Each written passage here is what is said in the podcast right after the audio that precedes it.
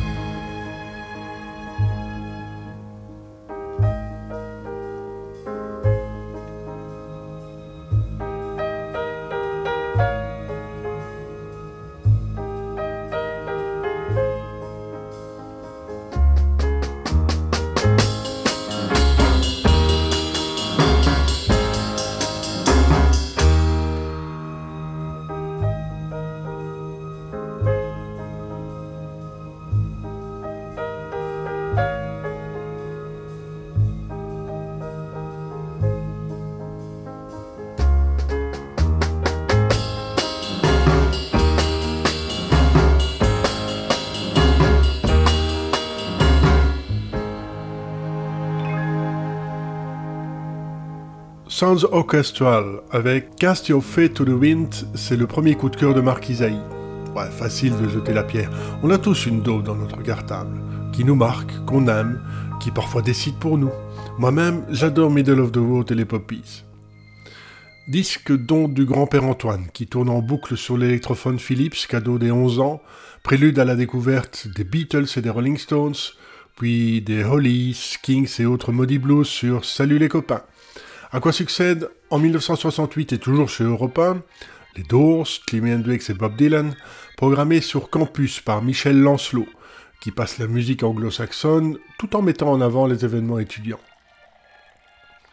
À l'orchestre de Bâle, le Berry Clan, mené par son copain guitariste Benny Verheug, récupère Isaïe, malgré le coup de bluff de celui qui se prétend batteur avant même de s'être jamais assis derrière l'instrument et quelques concerts avec le BMJ Blues Band interviennent avant la rencontre déterminante avec Albert Le Tuscher, remplaçant de l'autre guitariste du Berry Clan.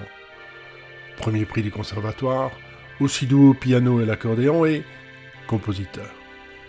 Le 20 mars 1973, Marc et Albert se prennent la claque Deep Pop à la forêt nationale et se promettent qu'un jour, eux aussi se retrouveront sur la grande scène bruxelloise.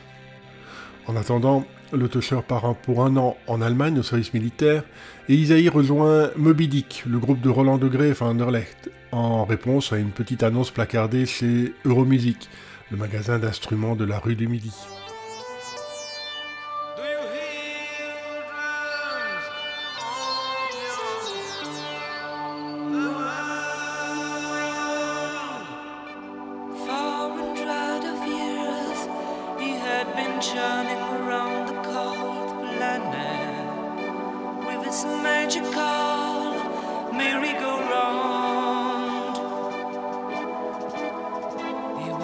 was very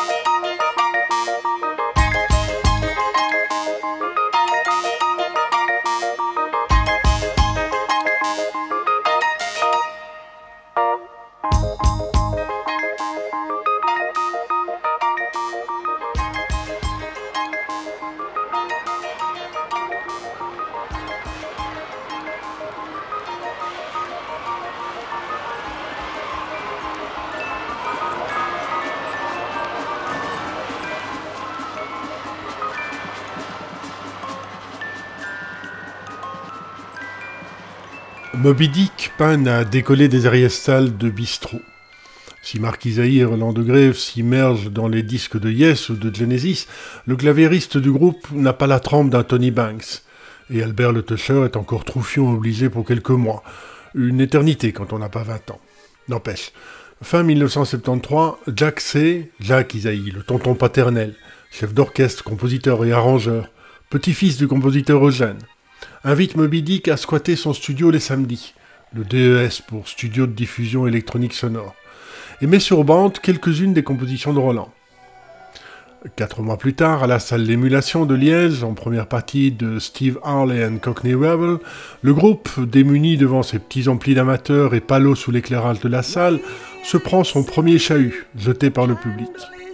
Après Mr. Street Fair, voici Moments.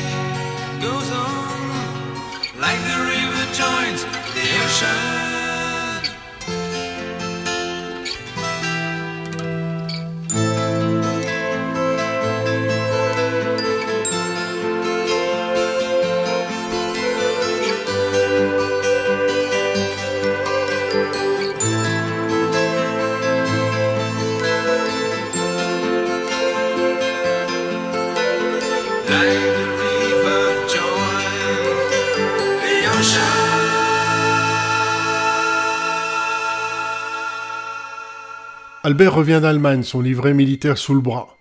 Le courant passe avec Roland et le trio répète intensivement au sous-sol de la maison des parents de Marc, juste sous la salle d'attente du père médecin, qui doit parfois rappeler à l'ordre sonore, jusqu'à ce que De Greff reçoive sa propre convocation de petit château, annonciatrice de son enrôlement prochain. Roland s'en va, le temps du conscrit en pays occupé.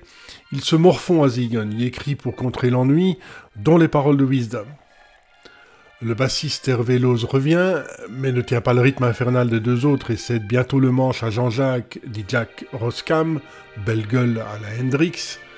Albert lâche la guitare pour le piano, Marie délaisse encore plus les cours de Sciences Po, qui perd toute chance d'intégrer un Isaïe dans son bataillon de diplomates quand celui-ci se prend une gamelle au guidon de sa Suzuki T500 rouge et se voit prescrire pour rééducation, séance de kiné et entraînement intensif à la batterie. Autre conséquence secondaire, il est déclaré inapte au service militaire.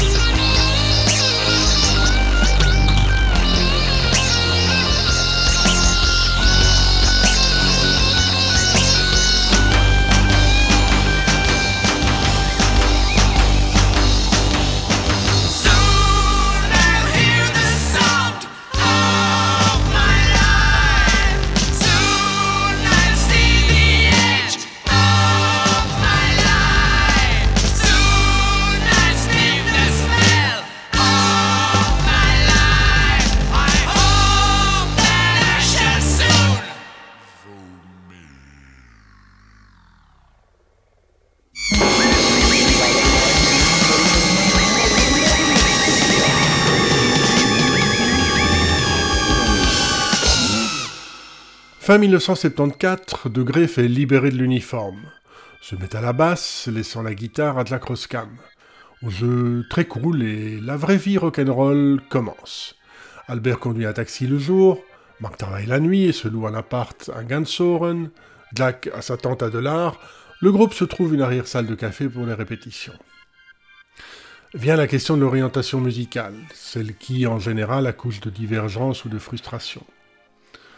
Jack est plutôt blues rock, tendance Allman Brothers, voire soul. Alors qu'Albert, de formation musicale classique, fineur de son, s'inscrit dans la mouvance progressive symphonique, tendance Genesis. Piste Euroc, c'est alors le nom donné au rock progressif européen, cérébral et complexe, qui éclot en Angleterre, King Crimson, mais aussi en Grèce, Aphrodite's Child, en Norvège, Popol Ace, en Hongrie, Omega, en Italie, Premiata Forneria Marconi, ou aux Pays-Bas, Earth and Fire. Euroc donc, qui a la préférence des deux autres et à laquelle se plie le fan de Little Feet. Ce qui mérite un changement de nom. Cognac Trop explicite. Green River T'as vu la gueule de la scène? Machiavel Consonance italienne, trois syllabes qui claquent, le nom d'un grand penseur cynique pour qui la fin justifie les moyens. In the Reign of Queen Pollution est mon morceau préféré.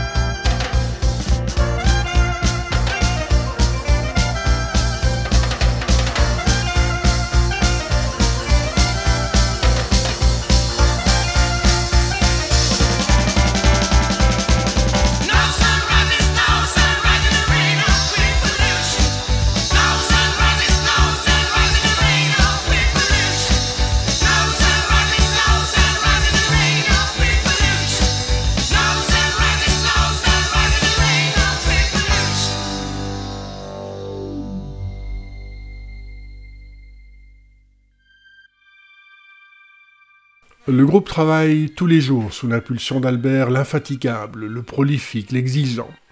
Il présente ses idées au piano, part conduire son taxi pendant que les autres les travaillent, structure, peaufine, complète des voix, et à l'été 1975, Machiavel retourne au studio DES de l'oncle Isaïe pour y enregistrer une dizaine de morceaux du nouveau répertoire, que Jack C. fait écouter à Émile Garin d'IMI.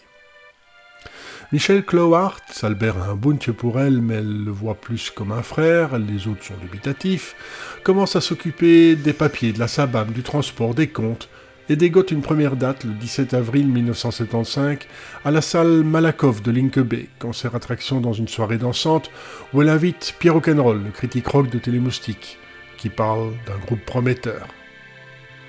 IMI Belgique est preneur, et propose rapidement un contrat, pour la vie et pour le monde entier avec une rémunération de 3% des royalties pour les musiciens. C'est presque la norme à ce moment-là. Les quatre ne vivent que pour la musique, ils ont la naïveté de leur âge, et Michel est aussi inexpérimenté qu'eux. Ils signent et se réjouissent. On écoute Rock, Sea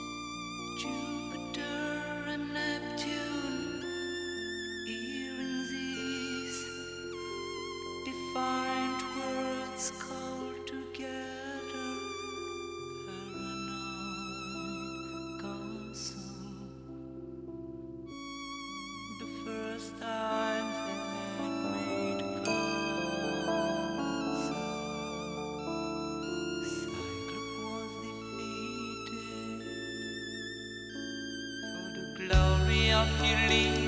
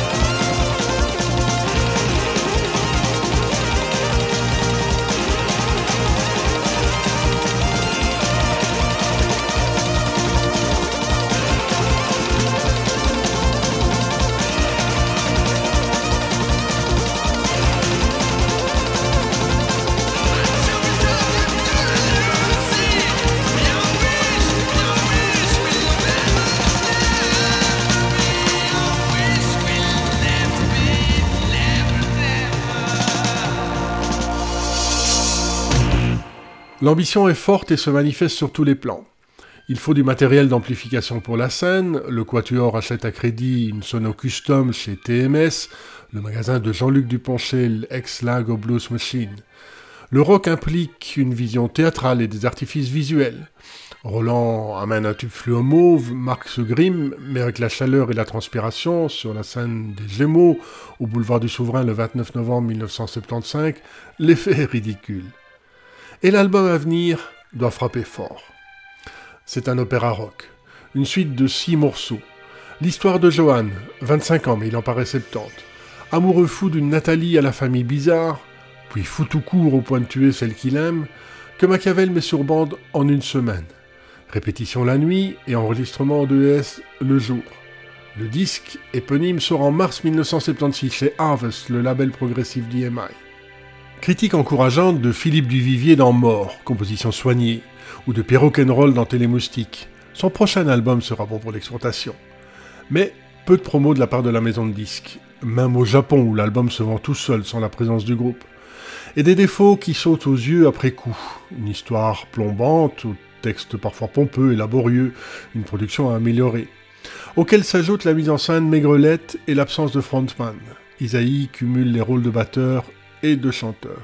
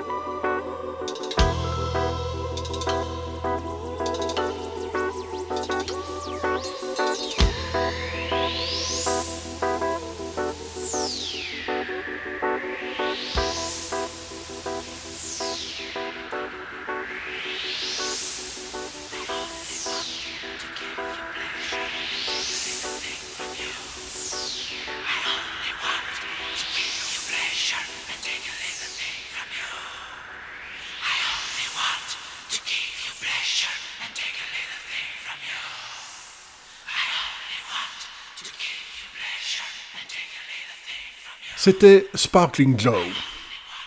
Mario Guccio découvre Machiavel au festival de Bilzen le 14 août 1976, à la même affiche que Kamel et Kevin Ayers.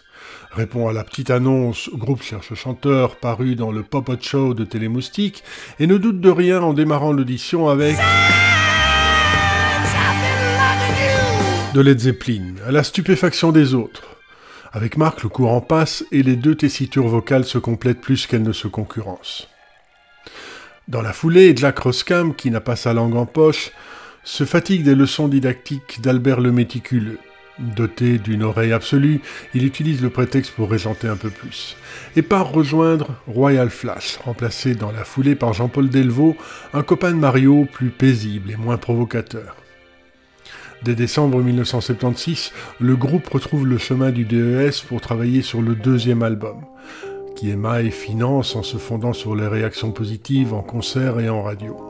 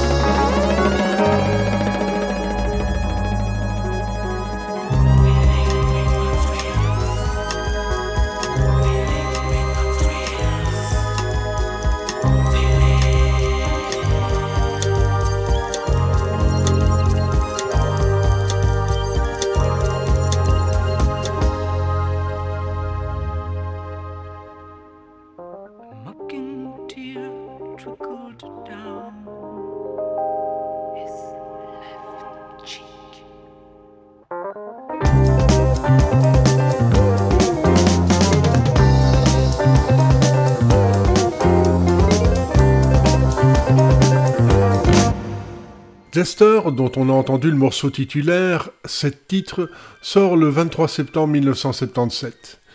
Il est le fruit d'un travail plus ciselé, les voix sont mieux posées, les envolées lyriques maîtrisées. Albert apporte des sons insolites, du piano punais sur le morceau titulaire, on enfonce des punaises dans les marteaux, ce qui donne un son très métallique, mais rend l'instrument très difficile à jouer. Roland coécrit des textes, l'ensemble est plus mature et personnel, la production tient la route. Erwin Verwag. Machiavel trouve sa personnalité, joue mieux, exploite ses idées avec plus d'efficacité artistique. C'est par ce LP que je découvre le groupe, que je vois un peu par hasard, je ne sais plus bien quand, je ne sais plus bien où, le préau d'une école bruxelloise, dans des conditions de scène plutôt aléatoires. Ce qui ne m'empêche pas d'acheter le disque avec sa pochette intérieure surprise à la fantasmagorie érotique prononcée. Signé Le Sel, Marcel en bruxellois, alors étudiant à l'académie. Cette fois, la réception par la presse dépasse la critique rock. Il peut rivaliser sans complexe avec le dernier Alan Parsons ou à la rigueur le dernier Pink Floyd. L'espoir se confirme. Comme en témoigne l'article du journal Le Peuple qui parle d'un second album extraordinaire à tous les niveaux? Techniquement, c'est même une petite merveille. Mais on est fin 1977, et Machiavel, structuré comme une banque de copains pas très organisée, est un groupe old wave. Même si Roland de Greff explique dans Mort, ah, disons que l'idée de départ était excellente, l'énergie nouvelle apportée aussi, mais il y a longtemps que ce n'est plus aussi spontané que l'on veut bien le dire. Tous les coups publicitaires des Pistols n'ont rien de philanthropique. J'assimile le punk à une mode comparable à celle du glam début 70. Ce sera un tremplin pour certains qui feront vite autre chose. On se quitte avec le cours I Am du premier album.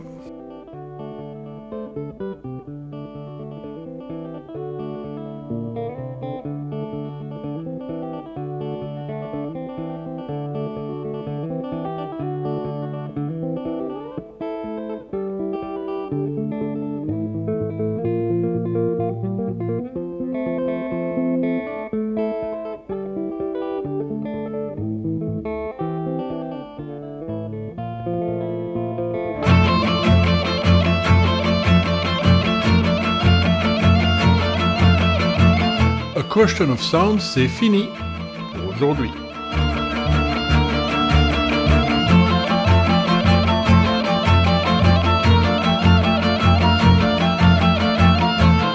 Dans un mois, Malesh d'Agitation Free.